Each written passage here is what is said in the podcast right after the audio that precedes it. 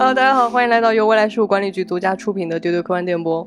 我们今天刚刚我丢了一个很奇怪的节奏和氛围啊。嗯，对，因为今天呢，我们要跟大家聊一个我们都非常喜欢的话题，就是梦境。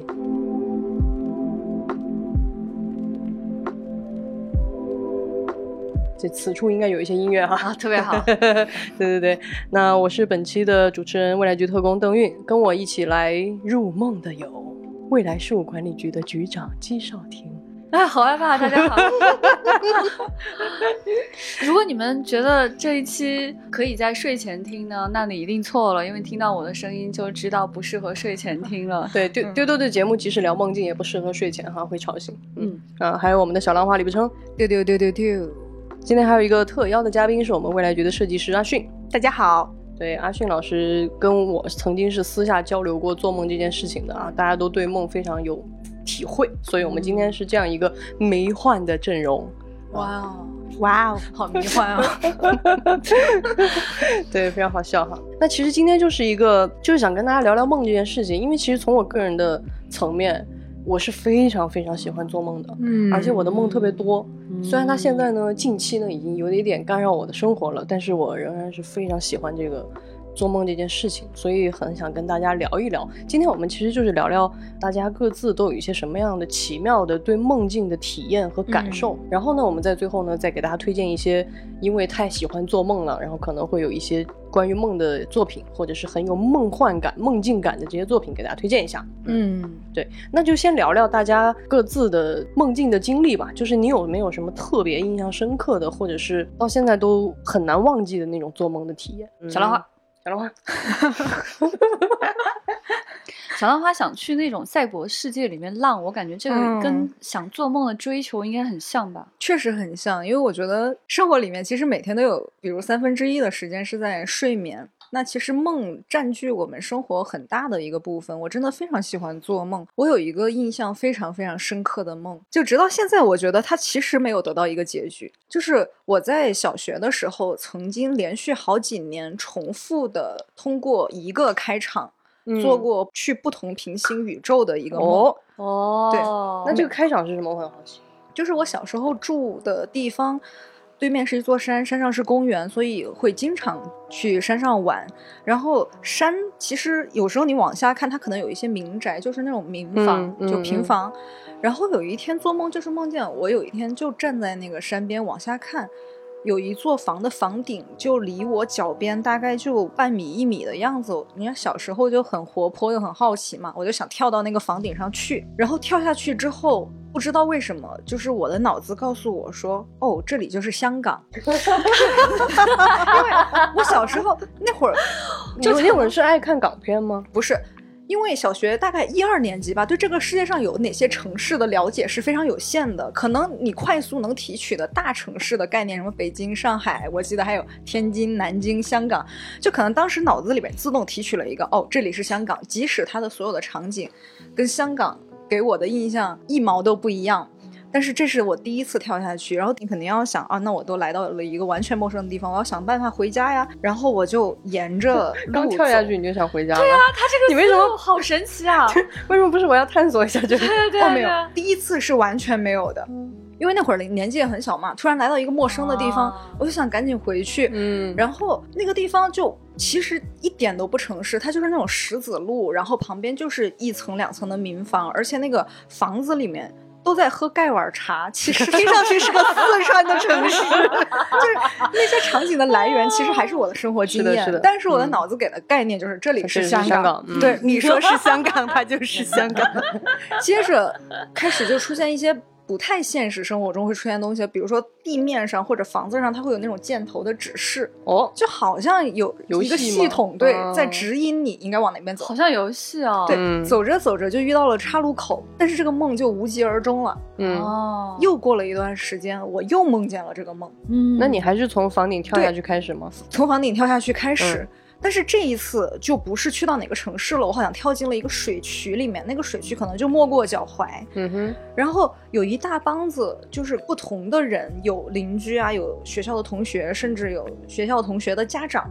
嗯就十来个跟我认识的人和我一起想要往回家的路走。嗯，然后那个水路，大家就在那儿趟水，就就往前走。这是第二次，也是无疾而终。然后最奇妙的是，到了第三次，我就回到了，最后回到了我住的那个院子里面。甚至是我回到了我们家的房子里面，见到了我的亲人，见到了一起玩的小朋友们。但是我突然发现，我这个世界虽然它长得跟我来的那个世界一样，但它完完全全不是我在的那个世界。哦，但是你怎么判断出来它不是的？是你就有了这样的认知，还是你看观察得出来有两个因素，一个因素是。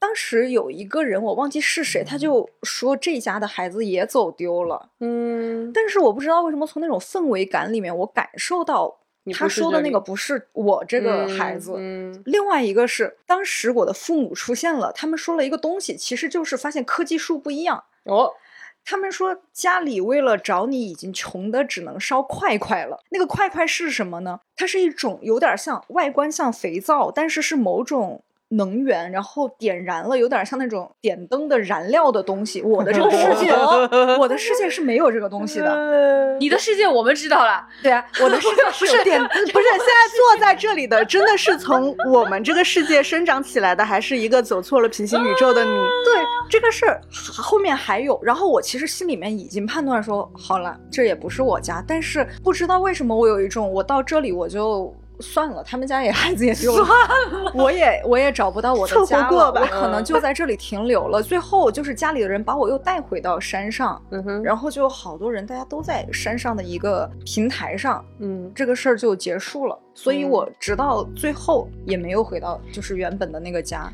你你你最后一次做这个梦是几岁？对，我也想问。反正从。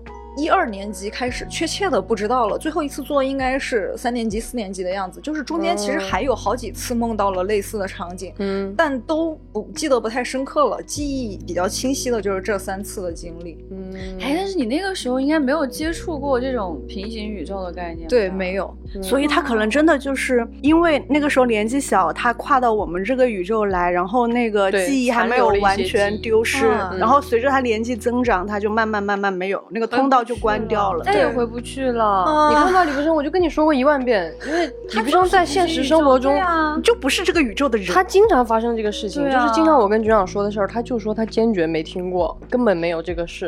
我们就说过一万遍，李不生你又换了，所以你就从小你就在换。你现在已经不知道是第几个第多少平宇宙，可能就是以前换的时候那个动作比较复杂，不稳定。呃，对，要进入梦境啊，然后然后从山上走啊，跳下去啊，如何如何，就他那个步骤比较复杂。呃，到后来换的时候就特别简单，咔就换了。对，老换，蹭蹭蹭就换了，老换太多了，以至于他现在不用做这个梦。你可能已经是第两百八十五代小浪花，你根本就不知道。对我们来说可能换很多，对他来说他也已经不知道跳到哪里。所以你才叫小浪花。你看浪花就是一一波一波的，而且会随机，对不对？嗯，对。所以我后来我长大了之后，我再看韩松老师的《逃出幽山》，嗯，我就非常非常的觉得他写的很真实，因为《逃出幽山》就是讲了一个故事，说就是一对产生了感情危机的夫妻，他们决定回到他们初识的那个地方，就是幽山。结果他们去了之后呢，发现那个地方所有的人都消失了。虽然长得还跟原来的城市一样，但是已经其实不是原来的世界了。他们就要一直往外走，一直往外走，去寻找一个出路。我看到这个故事的时候，就想啊，韩老师，我的梦替，什么玩意儿啊？哎，真是的，哎，对我，我其实也有跟小浪花这个类似的这种连续的梦境的体验，但是我不是。像他一样隔很久，就是在漫长的一个时间段里面，偶尔，我是很集中的出现在我小学的有一段时间里面，嗯，就是那个时候，我我现在回忆一下，可能跟当时的著名的动画电影《魔方大厦》有关系。哦，我曾经一度怀疑我是真的看过《魔方大厦》，还有《怪老头》，就这两部动画片，我是真的看过，还是我只是在做梦？就我长大之后，我就觉得他，就这两部动画片太不真实了哦！他是他进入到你的脑子里那种感觉，对吧？他那个逻辑也非常梦境。对，然后他没头没尾的，因为魔方大厦和怪老头都没有结尾。是，我那段时间那个梦就没有小浪花这么幽深，然后忧伤。我的那个就很激烈，因为我在梦里到现在为止就经常会梦到被追逐，但我不知道是谁，就一种危机感嘛。嗯。然后我那个时候就记得非常清楚，就是我每天会在到处跑，然后在很多逼仄的角落就是到处跑，然后跑到很多时候就会闯进别人家里或者是一个什么店里，就是那种我们那个地方很小的那种地方。然后我每次就会打开一个衣柜钻进去，或者是从床底下爬过去，然后就会进另一个空间。哦。然后，但是这个空间也不是什么神奇空间，就是它仍然是在反复的，就是就是在追逐。然后这个梦境持续了非常久，就我每天晚上就续着上一次那个地儿，今天接着跑。所以我其实做梦对我来说，你这个你个断点都存档啊，存档存档，就真的是看电视剧。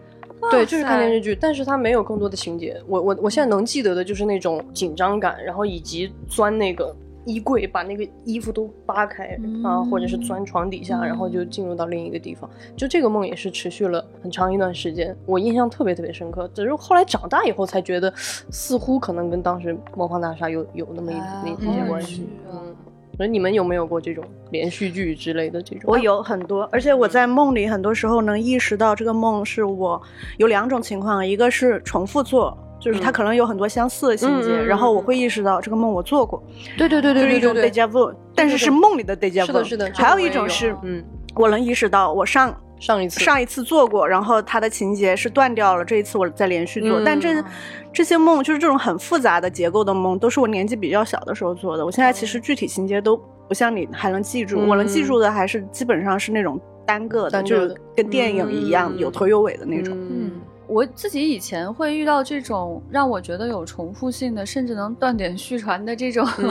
梦境的时候会觉得，哎，它是不是有什么特殊性？哎，结果就听你们讲，就发现说，哎，它没有特殊性，人真的会做类似的事情，就感觉更有一种奇妙的感受。对。我以前也做过这种，就是这个梦它是连续的，就是我在一个地方不断的奔跑，嗯，那种感觉真的很像玩游戏，那个场景很类似，但你在这里跑啊跑啊跑，而且最诡异的就是好几天晚上。你就知道自己在同一个地方在奔跑。嗯，我后来还做过一个系列的这种。被追逐的梦境，我觉得一个是工作压力比较大的时候，一个是我确实很爱看类型片，就类型片有非常多那种，对啊，就是危机在后面追你。我的梦里甚至有导演评论音轨，我会我会切镜头，我我还有观众评论音轨，还有导演评论音轨，真的啊没有哎，我真的我跟你们讲，我我的梦境可能就特别寂寞，就是我特别知道我在那个里面是孤身一人，嗯，就当我奔跑起来的时候，我觉得那种。害怕不是来自于说后边那个威胁到底是什么，我可能甚至不知道是什么人或者什么东西在追我，我只是觉得自己是孤独的，一直在往前跑。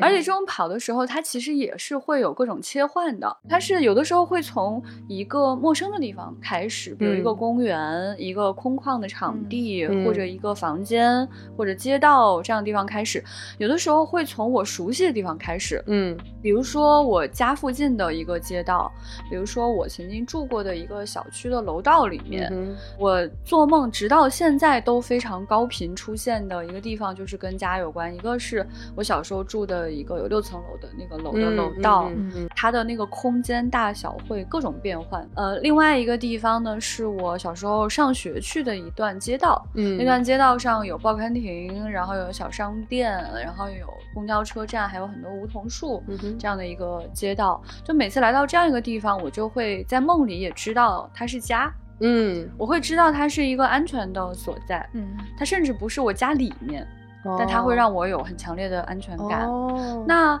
我跑着跑着，有的时候会进入到这样的场景里面去，但是我会继续奔跑。就是不知道怎么进入到这个里面去的。有的时候那种呃场景的切换，比如说你是进入了一个像稍微黑一点、逼仄一点的一种隧道，就忽然到了一个新地方。对，有的时候我是在楼道里跑跑跑跑，就两栋楼忽然挨得很近，我就可以从这栋楼的窗户跳出去，跳到另外一栋楼的窗户里面。嗯嗯嗯。然后我就继续跑，继续跑，然后跑着跑着，比如说我有时候会爬楼往上走。对对。然后你就会发现这。几个房子，它跌落的方式是不规则的，是它远看好像是一些积木房子一样。嗯，然后呢，我要爬一个非常窄的楼梯，看起来已经是在物理上不可能了。那我爬过去，到了一个新的、更宽阔的一个地方。有的时候走着走着，明明你是在一个楼里面走。但是呢，一转眼，你好像这个动作是连续的啊，但是你可能一下子不留神就没有逻辑，就进入到了一个两边都是树木的非常黑的公园里面接着跑。嗯，所以你是个跑酷选手。对，我就不知道为什么，因为其实我跑步能力很差。前面大家如果听过就知道，我就像穿了棉裤一样在跑。我觉得这个很神奇，我就想跟你们聊这个事儿，就是因为你在梦里能跑起来，对吧？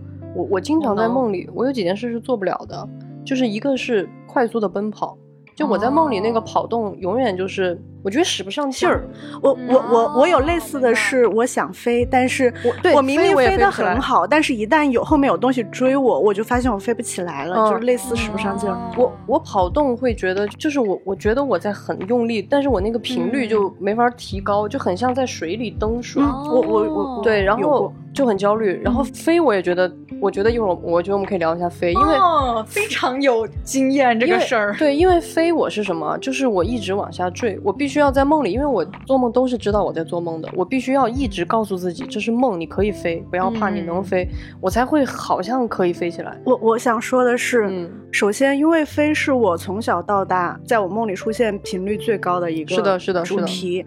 然后，那你是那种很自由的飞吗？就是情景和状态和飞的形式太多了，一会儿再说。就是我想说的是。我刚刚说你那种跑不起来或者飞不起来，我有很深刻的体验，但是都是在我小时候。然后我后来有很长一段时间，因为在准备出国留学之前，有很长一段时间在家里待着，包括在大学的时候，就是相对来说比较悠闲嘛，所以我会爱记梦。然后我刚刚就想说。可能飞不起来或者跑不快，是因为你大脑思维对梦境的掌控力还比较弱。嗯，所以我在小时候会有这种状态，但是当我开始逐渐记梦之后，我对梦境的掌控力会非常的强。嗯，我就再也没出现过这这种情况了。对，就是需要自我暗示。对，我在梦里的飞翔就可以非常复杂。你可以讲一讲。我可以骑龙，我可以骑鸟，我可以自己飞，我可以。像我的第一个梦里面就是一个战斗的场景，就是漫威和 DC 大融合了，然后我们两拨人，我是漫威的，然后对方是 DC 的，我们两。两拨人相约在纽约中央公园吵架，你们就真的这么具体？是漫威和还有 IP 的，是的，是的，然后就吵架，但是就是前面情节很复杂，我就自己也不太记得，但是就是大结局我记得很清楚，就是对方是艾伦佩吉，他从那个中央公园的外侧飞过来，然后就。我们是在中央公园的那个湖心的一个桥上，就是我们飞翔着悬停在半空中，然后四面八方的有敌人向我们以我们为中心点飞过来，然后我就抬头看了一下天空，跟我的同伴说：“你看，银河。”就是那天，其实虽然说那个地方很像纽约的中心公园，但其实没有明确的地点。嗯，然后它的空气是有雾霾的，是那种很干燥，空气里面有那种灰白的尘埃的。嗯，可是对，就是我抬头的时候，发现我们头顶的这片天空是很清澈的，然后我能够直接看到很高的银河，然后我就开始往上飞，我是垂直的往上飞，然后我飞的时候会带着我四周能带动的一切物体向上。然后一直飞到就是近地卫星轨道，就是我能看到，我能看到卫星在我的头顶上，就非常近的地方，对，在盘旋。不愧是一个超音系统里面的飞翔，是的。然后我就看，不讲道理。对，抬头看了一下银河，然后就一个翻身，就头朝下开始往下坠，然后带着我所有的，就是我刚刚从地面上拉起来的物体往下坠。然后在下坠的时候，就是因为大气摩擦，就很多小的东西。就燃烧殆尽了，对，然后就很有设定的，还有严谨。我跟你说，我在梦里的画面真的就是大片的画面，是纤毫毕现的，就是因为我对画面的掌控力没办法，实在是太强了。对对对，我们信哥，大家可以看看我们未来节很多设计。然然后然后我我在下坠的时候，就我我能看到我四周的那些小的东西在燃烧，就会有那种飘扬的。飞灰和火星就伴着这种漫天的火焰，就从天而降，然后所有的东西都砸在就是艾伦佩吉演的那个角色身上，然后他就是你的反派是吗？他是我的对手，但我们没有正反之分。他有就这个设定有点像，我的妈呀，艾伦佩吉做错了什么呢？对 他没有做错任何事，而且必须说不是他，是他演的角色，因为这个梦境其实就是一个电影而已，我在里面也不是我本人，就是他只是一个角色而已。好详细，还有。逻辑哎，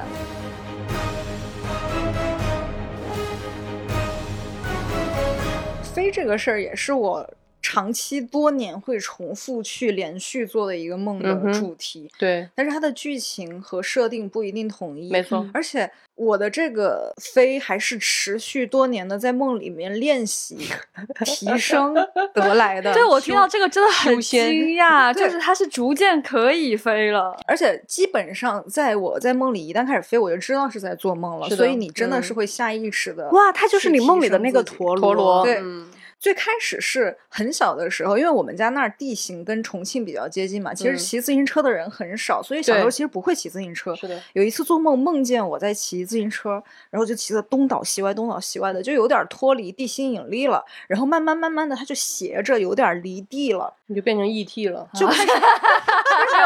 没有 ET 那样，就是还有点押韵，你们说没有单压单押，它没有像 ET 那样就往天上飞，它就是有点斜斜的，对，离开了地面。而且我不知道你们做梦的时候会不会经常睁不开眼睛。会啊，我就是那会儿，其实我意识到我是在一个田边骑自行车，但是这是我意识到的，不是我看见的，因为我在那个场景下，我眼睛没有睁开，我知道我在哪里，但是我看不见。哦，然后睁开眼睛和学习飞的过程都是在后面成长里面逐步逐步习得的。嗯，就后来呢，再做梦梦见飞，就已经没有道具了，没有自行车，就是有时候你跑着跑着，或者是被别人追着追着。就飞，一开始也是有点像那样控制不住方向，包括正反，然后你起飞和降落都是不由自主的，可能到那个场景突然触发了你就飞了，而且通常。我的梦里面几乎没有过下坠的过程。嗯，如果飞的话，最后都结束都是越飞越高，越飞越高。哦，你你不会回来是吗？就不会说后面就没有后续。我的梦就是飞翔和失重一般都是伴随的并行的。但对对，直到后来到我上大学的时候，有一次突然好像回来了。对，就是 我不我就重力对你产生作用了。我不仅自己意识到我以什么动作可以。慢慢的飞上去，而且我能在飞行的过程中睁开眼睛观察周围，并且可以自己控制方向，然后我可以控制自己怎么降落，然后落到地上，甚至在梦里面我还感受到最后落下去的那一个震动是吗？对，所以在梦里面，无论是最后那个越飞越远，越飞越远，还是我突然落下的那一瞬间，我心里面都会有一种特别特别舒服，就是生活里面别的触感都不会给我的那种。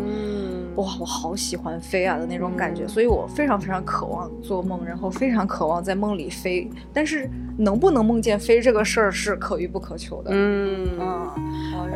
然后其中最最最。有意思的一件事情是我有一次梦见我好像身体在飞，但是我在一个热气球的篮子里面，嗯，下面都是大片的森林，就绿油油的田野和森林，然后那个热气球是五彩斑斓的，嗯，我就掠过森林和草原，然后越飞越高，越飞越高，就最后没有降落，非常快乐。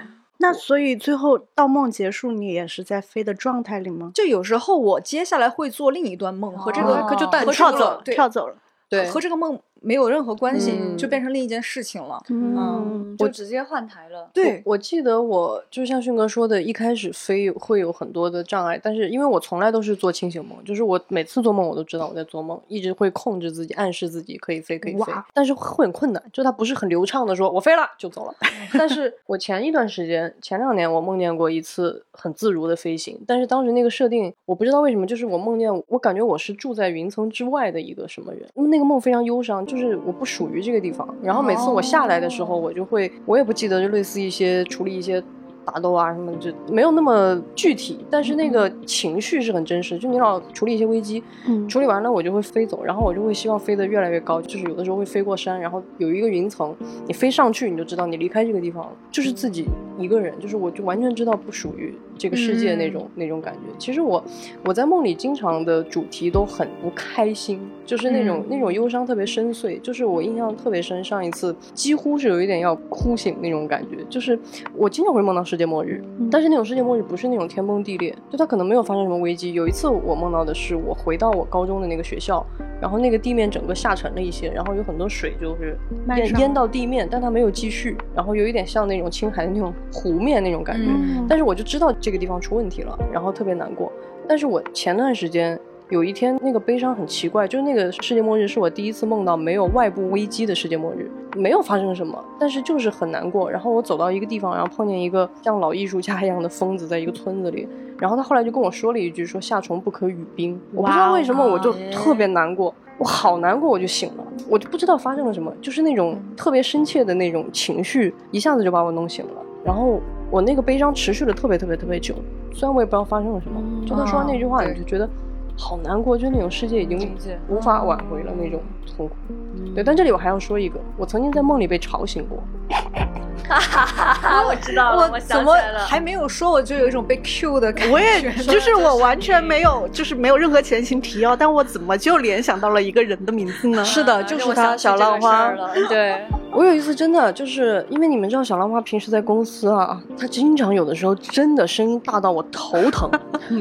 然后我有一天就是做梦，那天我的那个梦就有点沉，就是有点深，就是不是那么醒的。然后我就梦就控制不了，没法让他走开。对，就是我就梦见大家，就是大家就在一个不是公司的地方，就类似那种山坡上，然后他是在山坡上就是大声的在那，然后我当时真的就是吵的我就要死了，然后我就醒了，醒了以后那个。吵闹就是延宕了很长一段时间，然后等我再清醒、彻底清醒了以后，我就发现我躺在我的床上，然后很安静。那可能是我很久以来觉得最安静的时刻，就是好安静、好安静。然后我一下就不焦虑了。你应该谢谢人家，吵醒了。我为什么要谢谢他？就是在他的对比下，让你体会到了一种前所未有的安静，真的很吵啊！我笑死了。也许。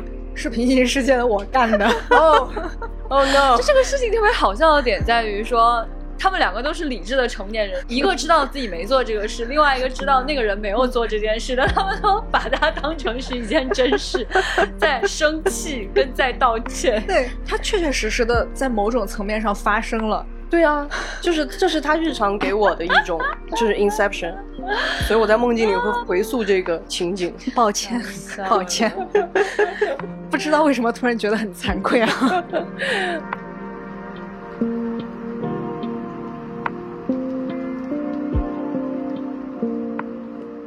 想问你们在梦里有过濒死体验吗？有。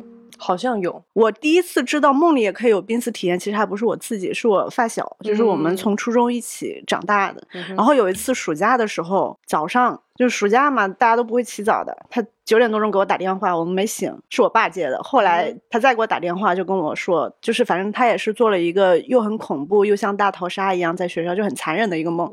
就他一直躲，就学校里有很多妖魔鬼怪，他一直躲到了类似于像大逃杀，它是一个比赛。这个比赛结束的前一秒，他以为安全了，他从他藏身的地方推门出来，结果没想到走廊上还有没清理掉的怪物，那个怪物看见他了，就一箭射中他的胸膛。哦他就被痛醒，哦，他不是痛醒，他是真的在梦里，他就自己在死，对，经受了濒死的完整过程，他甚至能够感受到自己在弥留的时候被人抬走，然后被人抬着胳膊和腿儿就。路过走廊，路过操场，然后能够听见旁边有那些就是幸存下来的人离开这个地方的声音。然后他醒了之后，胸口一直在痛，而且在哭。他就给我立刻给我打电话，但我没有醒，对不起，我在睡觉，可能在飞。对我可能在飞。然后我自己的飞行模式，我自己的濒死梦是 这个梗，真的是，我就觉得啊，有点好笑。迅哥误 Q 正在打艾伦佩吉，这个事儿。也特别神奇。我插一句哈，就是这个事儿，我第一次跟迅哥聊到的时候，他问我，他说他在梦里梦到自己是古天乐。对我反复多次梦到自己是古天，但不是古天乐本人，是长成古天乐的样子。就是因为，但是 因为我们都很喜欢古天乐嘛，然后我就很奇怪，我说 竟然不是我。我说你怎么就是那你怎么知道你是你？就是他就说他会他会知道自己长那样啊，我就特别神奇。我不需要怀疑我，我就是我。对，但是他就是古天乐。是，但是你会看，但是你会变样子，对吧？然后你又知道你不是阿迅，对不对？嗯，我就觉得特别怪，因为在我的梦里，我就永远知道我就是我，我从来没有变成过小浪花，我就就是任何，我从来不是任何别人，就我不知道你们俩是什么样的。我会梦见我是别人，你知道你是别人，对我知道我是别人，但是我和迅哥不一样的是，比如说他梦见自己是古天乐，他就长古天乐的样子。我有时候梦见，比如说我是一个随便谁啊，可能我认识这个人，我也知道我是那个人，但我不长那个样子，但是我的设定是我是那个人。哦，我这个我没有过，我只会梦见我的形态、肉身不一样，就是可能在我三十岁之前，我的梦里的我是没有性别的。就是没有分化出性别的，然后他可能就是一个黑衣少年的样子，就是你你要说他是个女的也行，你要说他是个男的也行。所以你是会第三人称看见自己的样子？我会，我会，我不会。我我会我会切换，我有主观视角，我也有第三视角。嗯，那局长呢？你你有变成过别人吗？我觉得那个不是变成别人，而是说我在看一个故事一样。对。然后我一开始可能觉得是我以第三人称在看这个故事。嗯。我好像只是一个旁观者，但是走着走着，我好像又变成剧情里面的其中一个人了。但是是季少廷吗？还是我自己？这个就是梦里不合理的地方，就是我当我是旁观者，还是我是那个经历这件事情的那个主角的时候，这个是可以并存的。我都是我自己啊，你那你跟我一样，嗯，迅哥当时听完就很不屑的指着我说：“那你这个人就是自我意识太强。” 哦，我很多时候其实我的梦就是有时候是主观视角会多一些，有时候可能主观视角非常少。我甚至在梦里，我就是我本人，但是我是在看电影，然后我梦了一个完整的电影，那个电影跟我本人是没有任何关系的，我就是在看电影，我还一边看一边评论，然后甚至我一边看一边听导演评论音轨。嗯，我有时候可能就是那个导演我在评论，就是各种情况都有。然后我。刚刚想说的那个梦是，你们就把它当做一个电影来看就好了。就是故事里的我买了一个非常远离尘嚣的山上的一个别墅，那种很老的别墅。这个故事类似于发生在西班牙或意大利那种南欧，就不是好有梦中度假。它它是它是一个，就是整个画面你们就可以把它想象成类似于《闪灵》那那个年代的那种胶片电影的质感。我刚刚还在憧憬。不要憧憬，不要憧憬。他一讲《闪灵》，我脑子里就对对对，你们大概能知道了。对，但是但是没有《闪灵》那么干净，就是因为它是那种南欧的，会稍微比较自然生长一点。就是大概呃，开头就是我买了这个很老的别墅，已经闲置了很多年。住进去之后呢，我就发现，但这个时候你要就是在梦里嘛，其实你虽然好像是第三视角，但你所有的感知是全息的，你你的感官是打开的。反正我的梦里是有触感、有有嗅觉、有有视觉、有听觉的。嗯哼。然后我就发现这个屋子里面好像不是我一个人，嗯，就是我经常会看到一个小姑娘。嗯，但其实这个梦不恐怖。李不生要怕死了，我跟你说，不不不会的，李不生最后不会怕的。就反正就是我发现这个屋子里住着，我经常会做梦，或者是类似于看到一个小姑娘，但是我不害怕的，我我能感受到她一切的感受。就是有一天晚上，我突然听见窗外很喧嚣、很吵闹，我就打开窗帘看，看到是几个那种街头混混在围着一辆车去刮那个车，就反正就是捣蛋。然后那个车上下来一个小职员，他可能是开错路了，然后不小心误入了这个比较偏僻的地。地方，但是旁边有一些可能那种小混混什么的，正好也在这儿游荡，然后就就盯上他了，然后就欺负他，然后那小职员就一直给他们陪笑，然后就走了，反正就是就是陪笑了很久，然后让他们不要为难他，最后就开车走了。在那个小职员发动车的时候呢，那些小混混一抬头看见我了，嗯，就是我不知道为什么我在梦里知道他们看见我了，嗯，然后我就吓到了，我就赶紧把窗帘关上，然后就开始跑。但这个时候我是那个小姑娘，就是这里面有三重的我，就是一个是睡觉的我，一个是梦中的我，一个是能被我感知到那个小姑娘。其实这个时候我跟那个小姑娘是重叠为一体的，就是他们就进到我我家里来了，就是我是一个小姑娘哦，对，这个小姑娘是只跟她爷爷生活在一起的。嗯，我就抱着我的娃娃开始跑，往后山跑，然后那群小小混混就对我穷追不舍。然后那个后山呢是一个就是两边都是斜坡的山梁，所以它其实只有一条路。嗯，然后他们在后面追的时候，我可能是着急了，就是一失脚，也可能是就是那个山尽头了，是是条死路。反正我就感觉我一下子失去重心，我就跌下去了。这个时候我自己就是梦里的那个我，能感觉到我滚下去之后，很快就撞上了一个被铁丝网玻璃和铁栏杆。罩起来就围得很结实的一个平台，我就停止往下滚了。嗯，但同时我知道那个小姑娘是一直滚下去了。嗯，就是那三十年前这个地方是没有这些。护栏的，可能就是因为三十年前有了这场这个惨剧，才有了这个护栏。我在躺在那儿的时候，我就能够感知到这个小姑娘身上发生的一切。我能就是跟着她之前时间线的。对，那个小姑娘是三十年前，然后这个屋子其实相当于闲置了三十年，然后被我梦里的我买下来了。然后他就很有严密的逻辑，就非常完整。这个故事就是一个电影，就我就躺在那儿，我能感知到那个小姑娘一直跌下去，她身上的疼痛，包括她最后掉到那个山底之后，她在濒死弥留的时候，她她的所有的感知，我就躺在那儿，仿佛我就是那个小姑娘。然后我就看，就我在滚的时候，我就能看到那个天上的星空在旋转，就像现在用那种延时摄影拍出来的星轨一样。然后最后我就是那个小姑娘滚到山底。之后，他看着天空，那个天空还在继续的旋转，然后这个天空就变成了一个好像是一个巨大的黑色的芭蕾舞台，然后那些星星他们一圈一圈一圈旋转，旋转旋转旋转到最后，你发现他们是穿着白色芭蕾舞裙的舞者，然后他们就一边从天空就悬着跳下来了，就是芭蕾舞那样旋转着跳下来，一个接一个，一个接一个，像天鹅湖那样，然后来到我身边把我接走了，哦，那小姑娘就死了。然后我再醒过来，梦里的我醒过来，嗯哼，是我的朋友很焦急的，就是把我摇醒的，因为我就是掉下去磕到脑袋，我就昏过去了，然后就不知道昏了多久，然后我朋友很着急，就赶过来就照顾我，然后把我摇醒了。摇醒了之后，我就很难受，我就一直在哭，嗯，就是因为我体验到了三十年前那个小姑娘在濒死前体验到的一切，我就自己像死了一遍一样，嗯，然后这是个悬案。就这小姑娘在当时没有人知道她是被一群小混混追着掉下山的，大家都以为是小姑娘自己跑到后山不小心失足掉下去的。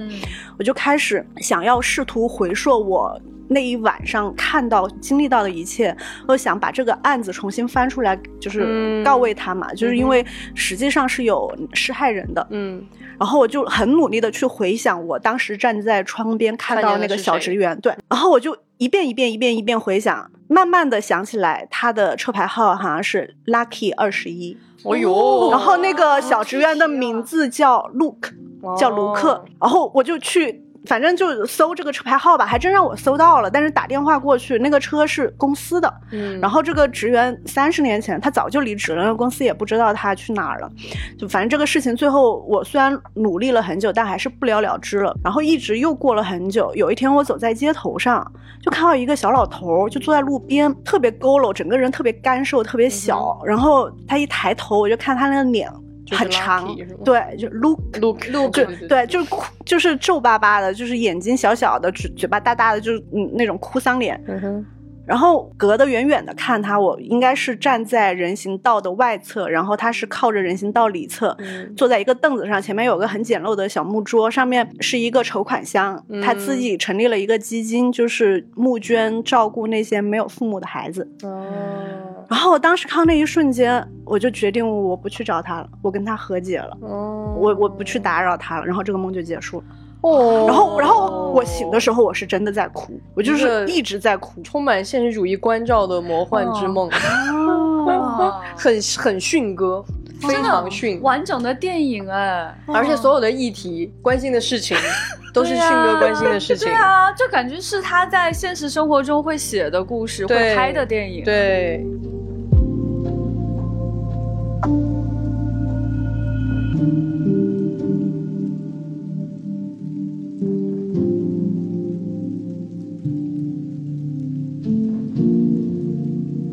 我听你们去描述这些梦境，尤其是迅哥描述这个梦境的时候，我就发现它格外的有逻辑。对，但是我就仔细去回忆我的梦境，我就会发现它的逻辑链条是断掉的。嗯，就是它可能是一小段一小段是有一些逻辑，是的，是的。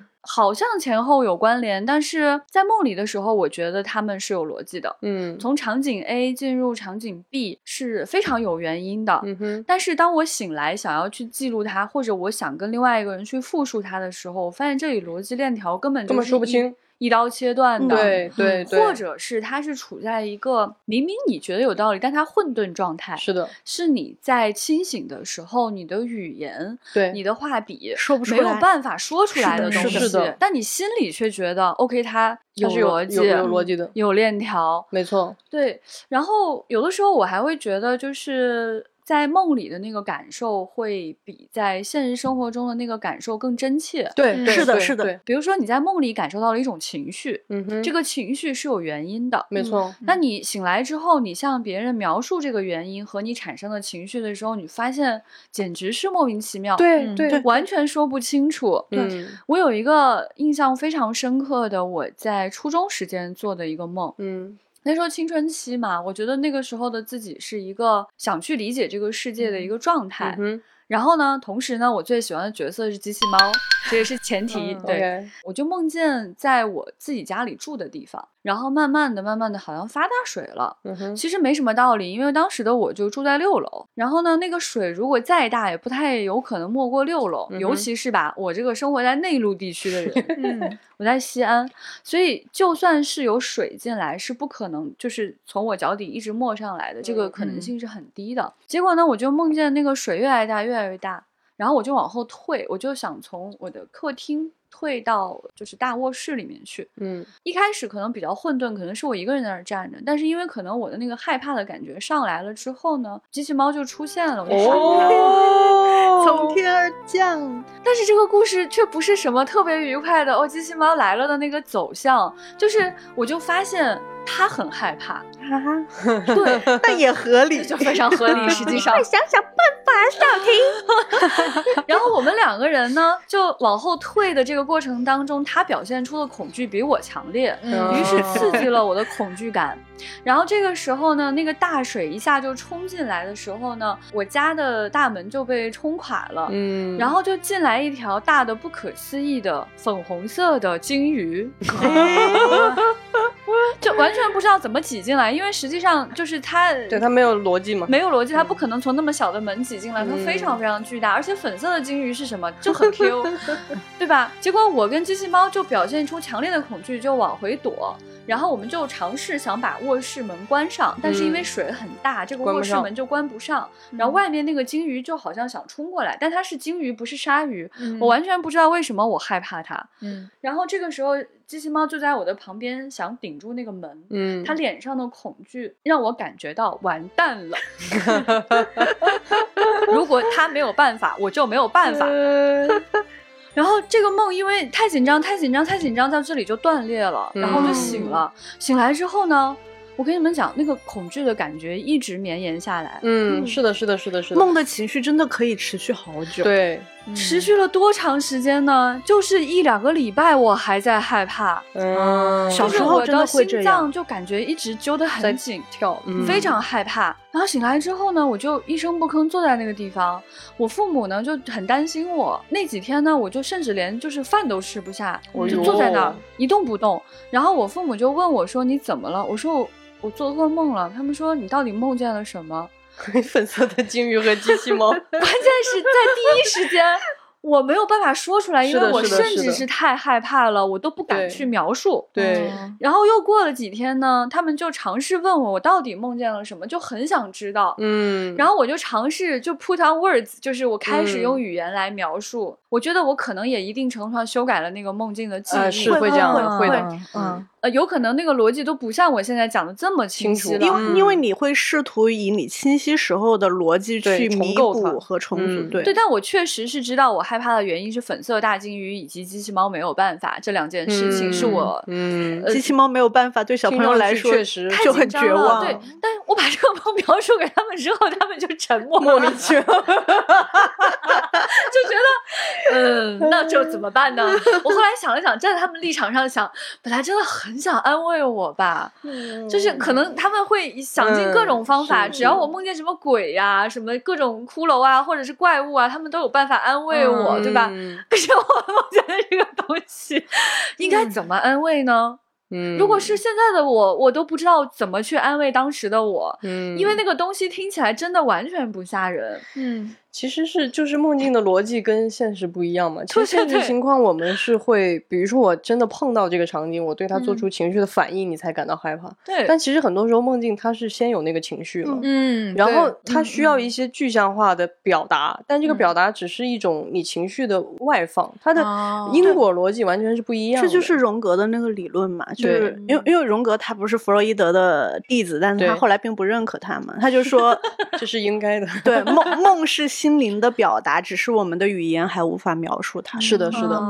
我之前看过一个一篇科学的文章，就是它这个是我自己后来有切身体会。我看到那篇文章，我就恍然大悟，就是他其实讲过，人如果在凌晨三四点的时候是特别容易做噩梦的，因为那个时候你的脑电波的那个大脑的那个搏动。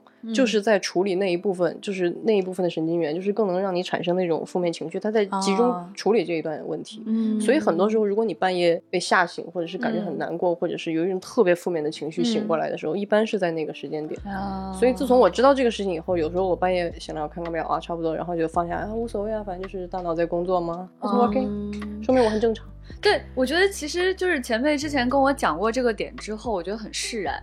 就如果我在三四点起来感觉到不高兴或者某种负面情绪的话，我就知道是我的大脑这个时候在清理内存垃圾，对，然后自己不能去追究这些东西。是的，于是呢，站起来呢，喝杯热水呢，上个厕所呢，回去躺着，嗯，OK fine，然后可能你情绪就会好非常非常多。嗯，我记得我小的时候特别变态，就是因为我很喜欢那种刺激的梦嘛。然后我记得我小时候听过那种一个说法，就大人说什么睡觉不要把手放胸口，啊，要不然你会真的会梦魇，就是会鬼压床。然后我就会每天都把手放在这，就是为了找 找那个。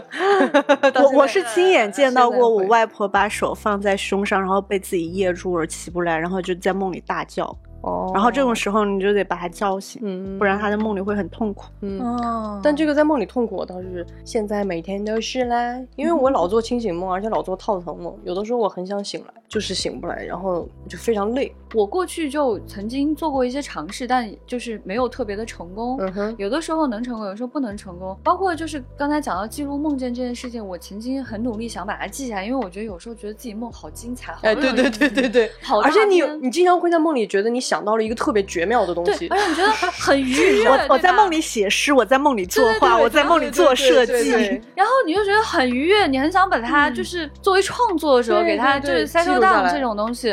但是我后来琢磨很久之后，我发现我自己的那个选项是我好像真的更喜欢不能掌控的东西。嗯，就是梦里他给我那种。自由落体的、掌控不了的、毫无逻辑的，从 A 跳到 B 的那个东西，是的，是的。其实反而是我很喜欢它的部分，想要，对对对。然后当我醒来之后，我发现，假如我要把它记下来，我就要用我现在这套语言模式去再去套它，对对，把它粘起来的时候，我就觉得好像就没有梦里那么愉快了。是的，是的，是的。然后我就放弃了这件事情，我就想，干脆我就把它扔到一边。但是当我想起来它的时候，那个愉快的感觉就又会回来的那种感受。可能是我想要的，是的，所以我就想说，因为我们人啊太喜欢这种感觉了，所以我们想做很多的事情去创造梦境，对，或者抓住梦境，或者是去拥有一个梦境，嗯，所以我们才会有电影，yes yes yes，所以我们才会想画画，想写书，想要去做一些艺术表达，是的，去体验那种好像失重、好像没道理的这样的一种生命体验，嗯。嗯。但这件事情呢，就是因为太难做到了。对，到今天我们在科学上去研究梦境，都仍然是非常非常稀少的。是的，是的，几乎是没有办法做出什么研究的。对，虽然在科幻当中，我们就早就写过什么可以梦境记录仪啊，然后梦境的贩卖啊，梦境的交换，共同做梦啊这些事情，那都是因为我们做梦写的。做梦，到现在我们其实完全没有办法说像用记录脑波的方式把梦记录下来，我们也很难真正制造一个艺术品，让它如此的像梦境，或者让我认同它就是梦境。嗯，一旦有人可以稍微做到说，哎，这个东西已经很接近我的梦境体验，我会说，哦，大师。啊，金明，就比如那个跑起来，那个地毯卷起来，然后跑不动的那个画面嘛，金明在红辣椒当中的那个画面和。从 A 跳下去，哎，轰一下倒到 B 的这个画面当中，我们就会觉得他捕捉梦的这个方式是非常非常惟妙惟肖的。是的，是的，是的。我一直觉得，就是人没有办法真的重现梦境，因为梦境对的，最最大的。一个点其实是在于，当然我后来发现有些人他梦里的感官并不是全息的，但是我的梦境体验是全息的。对。然后你在那里面，你是真心相信这个东西，你就是像像是活了一次，而不是说我在观看一个什么东西。对对对对对对对。那个沉浸感是完全不一样的。没错没错，即使是你现在说玩游戏带 VR，嗯，我们很想去复现那个东西，但它就是不对，就不是。所以我觉得这就是最美妙的地方，因为那为什么我们。这么着迷做梦，我觉得就是因为它完全是从你自己的脑海中生长出来的一种东西，而且它有一个，你就是迅哥说的，你很相信它，它有一种信念和一种真实，那种情绪的真实，那种信念的真实，哪怕你现在出现的是特别乱七八糟的东西，你都相信它。这个东西，当我们清醒以后，我觉得人是做不到的。对，你你的理智占了上风以后，你无法去对说服自己啊。所以我觉得这就是，即使我现在每天做梦很痛苦，我也还是要做梦。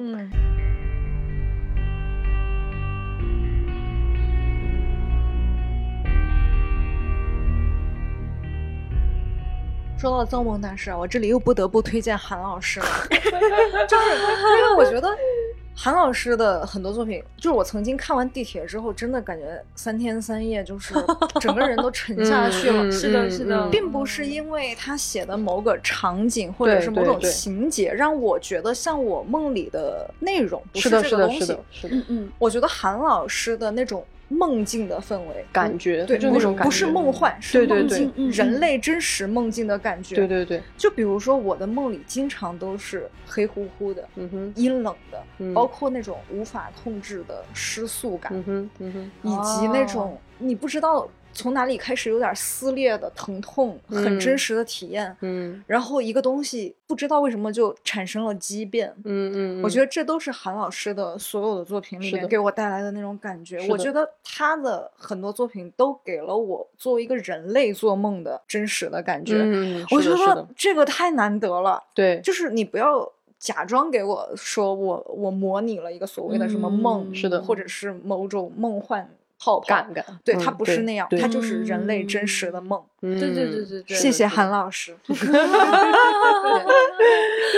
所以其实我们也会觉得说，也许金明可能是非常合适拍摄韩综的人，不是说你非常刻意的去制造所谓的梦幻，而是说你非常理解什么是做梦的质感，对梦的逻辑。哎，你们知道现在有一种美学流派叫梦河吗？不知道，就是哪个河？core 就是核心的核，嗯，就是它其实是怪核下的一个分支。然后怪核的话，它其实跟千禧波什么的很像，它就是那种低像素、低质量的，然后跟那种初期的赛博世界的那些视觉元素有相关。然后梦核就是在怪核下面的一个进一步的分支，就它整个呈现的方式会更像一个离奇的梦境。因为我的梦境不是那样的，但是我还蛮喜欢看梦核的东西，就是很多人都表示可能。梦和的东西会比较，就是在现实的各种美学里面是比较接近他们的那个梦境的状态。现在都不知道，虽然我想象不出来，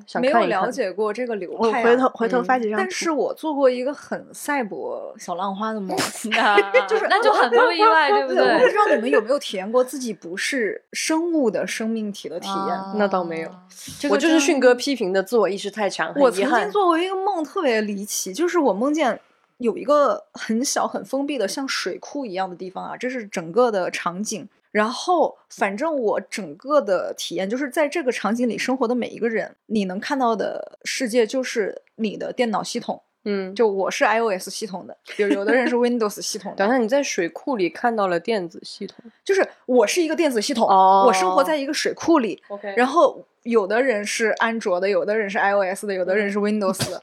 然后我在梦里的画面就是一个那种电脑界面一样的东西。然后这个时候我出 bug 了，就是我突然变成我本来是苹果系统，突然我变成了 Windows 系统，然后开始乱 弹弹蓝屏页面，哎，你这个就很梦核哎，你这个画面就很梦核，就是不停的有弹窗出现，系统也不对了，然后也控控制不了那个页面的 弹出。你看吧，我上次就给他改名，我说你不是小兰花，你是小弹窗。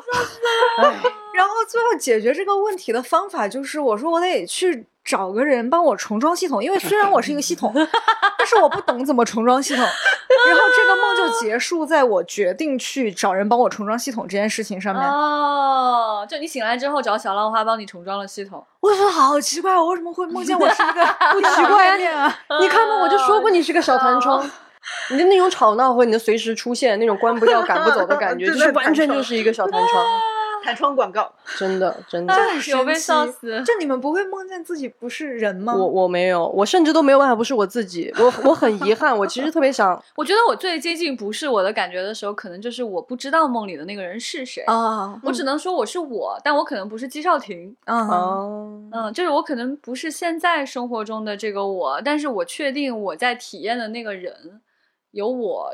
这个意识的感受。啊，我我会梦到我真的就是在看一个电视剧或电影，就这个故事里没有我。但是那那你会有界面吗？还是它只是一种感觉？就是你知道这是个电影，但是它没有界面。它的整个呈现方式都是电视剧那样。就比如说我很小的时候做，我现在能记住的我人生中的第一个结构很复杂的梦，它是一个古装电视剧，而且它是它那个前面还画面首先很具体，而且真的就是个电视剧，就是有片头曲是吗？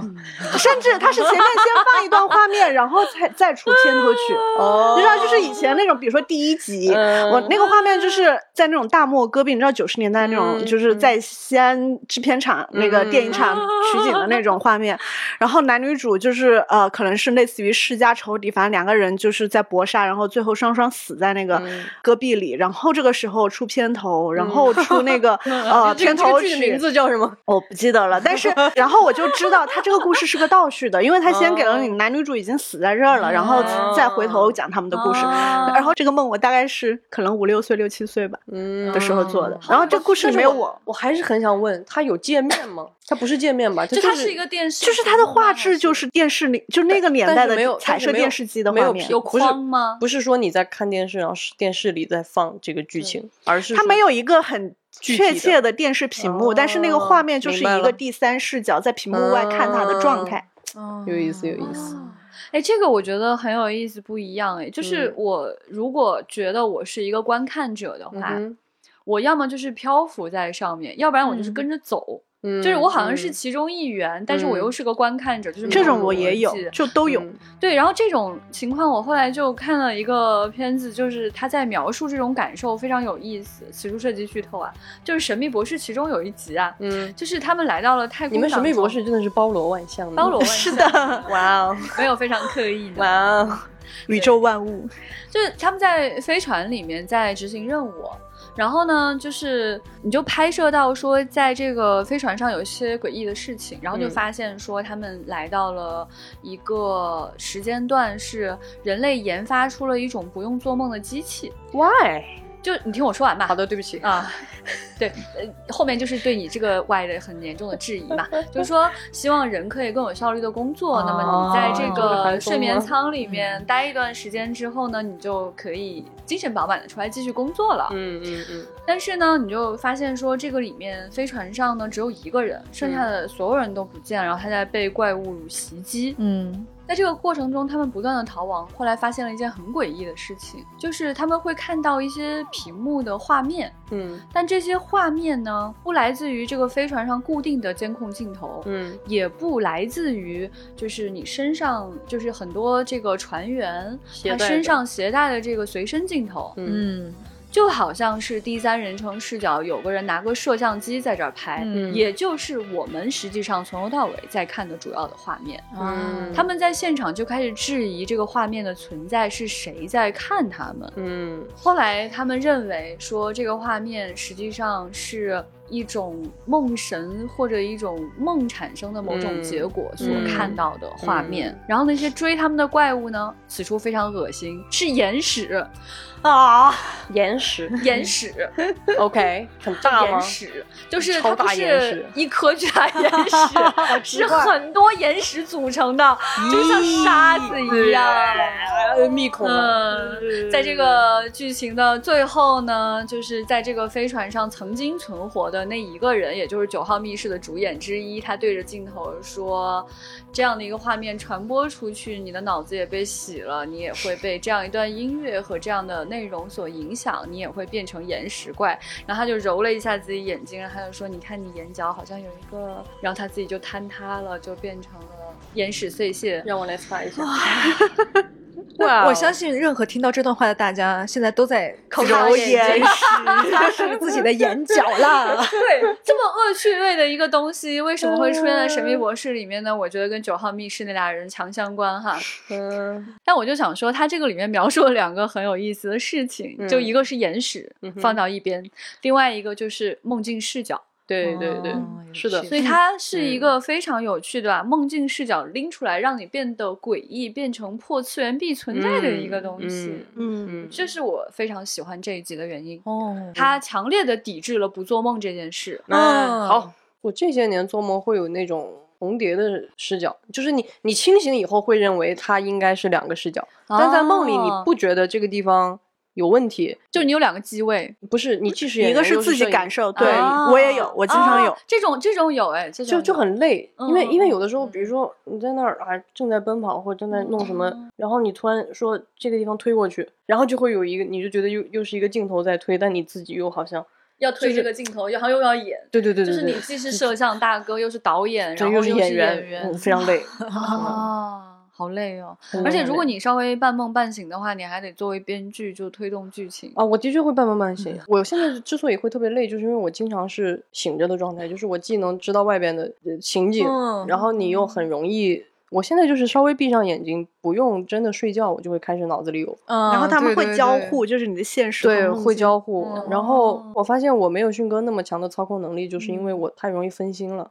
就那天我们不是说那个吗？迅哥说你想象一个五角星，嗯嗯嗯，然后你想象它，比如说是什么颜色，然后它毛茸茸。我那天真的有在做这个训练，然后我发现我现在比以前更糟糕，会分心。我会我会同时想很多事情，比如说我想到第三步那个毛茸茸的时候，它一边变得毛茸茸，我脑子里突然就开始出那个小红书最近大家养那个芒狗，什么东西啊？就是那个把芒果都知道那个芒果核搞成那个毛茸茸的核，就是就是我没有办法干净的想这个事情，而且我跟勋哥说过这个事情，我从小就很困扰，因为我小的时候最喜欢的作品就是《神雕侠侣》，然后小龙女就是就是古墓派嘛，然后小龙女就跟那个杨过就说过这个事儿，就说就说你要练古墓派的武功，然后就怎么怎么，然后就说你必须要做到什么都不想。我第一次听到什么都不想这几个字的时候，我就大震撼，然后我就开始躺在床上，我就在想什么叫什么都不想，嗯，然后就没有办法做到什么都不想。我从小就在试，这就是一个不要想大象，然后你就一定会想大象啊，根本做不到。然后我也看过很多那种冥想的教程，就是说什么想象你在一个黑暗，巴拉巴拉巴拉，完全没有办法 follow。然后我真的这种绝望，就是至今想起来都很遗憾，就是我不能练古墓派的武功啊！我在这里真的就很想给大家推荐一个作品，就是在我心中有几个拍梦拍的非常好的，一个是金敏，嗯，一个是理查德林克莱特，就是那个半梦半醒的人生 Waking Life。哦，那个真的绝了。还有一个就是黑泽明的梦，嗯，黑泽明的梦真的是我看过的，就是他是真人，因为咱们刚刚说那两个都是动画，嗯，但是黑泽明是用真人拍出了那种梦境的感觉，就是我到现在没有看到真人拍梦境能够超过黑泽明的梦。它是几个小的短片，然后每一个短片的气质和主题都差别非常大，嗯，然后在那个里边，我觉得就。你能感受到我们今天说的那种，它并不是这个意象或者是那个逻辑先行的，放在最前面的就是那种巨大的情景和那种情感的感受，你就一下子就被抓进去了，很奇怪。而且它那个里面的那种不是非逻辑的东西，它表现的也非常好。比如说我自己最喜欢的，当然就是那个狐狸狐狸娶亲的那个梦，我也是，就是那个太漂亮了，就那个小男孩他到森林里看见狐狸娶亲，哎呀。我都没法描述，就是太好了，我推荐大家都去看。然后他那个里面其实还有很多黑泽明对二战的那种伤痛的那个情感的感受，包括核战争，包括二次世界大战，就他在那个里面拍，就拍的非常非常了不起，我觉得强烈推荐。那我就推荐博尔赫斯吧。嗯，是首先就博尔赫斯的诗真的就很像很像梦。然后他有一个很有名的短篇小说叫《环形废墟》，嗯，他这个灵感其实是来自庄周梦蝶，就他其实是对道教文化还蛮感兴趣的。然后《环形废墟》，我就觉得它很妙的地方是在于，就我。大概说一下这个故事，就是一个外乡人，他那个顺着河流就爬到了一个已经被废弃的环形的废墟里，然后他就在那个废废墟里面啥都不干，他就躺着睡觉做梦，因为他想要试图在梦境里面创造出一个人，他就靠附近的乡民的供养活下去，然后他中间频频失败。失败了无数次，这个时候就有一个没有办法确定他形状的神明来告诉他一些诀窍，就在梦中造人的诀窍。然后神明告诉他说，在城市我的名字叫做火焰，就只有这个火焰的神明知道被梦境造出来的人是梦境。嗯，然后他在神明的点拨之后，真的就造出了一个少年，就是他把他称作自己的儿子。他教给这个孩子很多的知识和技能，然后为了让这个孩子正常的在这个世界生活下去，他抹去了这个孩子所有从他这里习得记忆和知识的那些记忆。嗯，让让他就像一个普通人一样离开了自己，然后到河流的下游去。过了一段时间，有两个渔夫上来告诉他说：“哎，最近那个外地出现了一个人，他。”在迈过火焰的时候不会被烧伤，嗯嗯，他知道那是他自己的那个孩子，嗯，嗯然后又过了很多年，他已经垂垂老矣了。然后他在的这个废墟本来已经成为神庙了，就因为他在，所以成为神庙了。但又起了一场大火，他看着那个大火呢，他的直觉是我应该逃开，我应该跳到河里去。但是他想了一下之后，他觉得这个火焰是来了结自己生命的，就是他已经不需要再去等待一个老去的死亡了。嗯嗯，他就很坦然的走进火焰，然后他发现他没有被烧伤，就那个火焰只是在很温柔的舔舐他的肌肤。这个时候他意识到自己也是一个人的梦，他自己也是一个梦中的幻影，就是它是一个衔尾蛇的结构，就是都是梦中之梦。是的，是。然后这个火焰的这个点，其实是我还在另外两个很就。是哲学的文献里面看到过，一个是《理想国》，嗯，《理想国》里面就是柏拉图的《理想国》里面有一段是讲一个死后的灵魂，嗯，就反正就是他进入了地狱，然后经过了什么呃地狱里的沙漠呀，然后别人都喝了忘川之水，他没有喝，然后他保留着自己的记忆，又重新醒过来了，嗯，然后他醒过来的时候，周围的人都以为他死了嘛，正准备烧他，然后他从那个。刚刚点起火的柴垛里面醒过来，然后告诉了大家，就是他经历生死的这一切，嗯，就是跟火、记忆、呃生死和梦境有关。另外一个是那个印度教里的，就是讲那个毗湿奴，他有一个孩子是叫纳罗陀，然后这个这个人呢，他一直在质疑存在，质疑这个宇宙，他想看透这个世界，嗯。嗯，然后他有一天就很暴躁，然后试图想要质疑一切，但是又质疑不了。然后这个时候，皮湿罗就是他的创造者，就是纳罗陀的创造者，在纳罗陀的耳边说：“呃，你跳进水里去。”然后这个纳罗陀听了他的话之后，就打开门，跳进了门口的池塘。当他从池塘起来之后，他发现他变成了一个公主，一个古国的公主。然后他就反正在花样年华的时候跟邻国的王子结婚，然后过了幸福美满的半生。结果她的丈夫跟她的父亲就不和打仗，然后这个时候经过很多战争之后，她的儿子、丈夫、父亲、兄弟全都死了，就他们排成一排在火堆里准备焚烧，他就哭着跳进了那个火堆。当他跳进火堆之后，他也感受不到灼伤。哦，然后他醒了，他再一次醒来，他还是腊骆驼。他从水里走了出来，然后就领悟到了这个毗湿奴所谓的幻境，就是如无一如电，应作如是观。嗯嗯，就是这三个故事在我脑子里就串联起来了。嗯，有意思，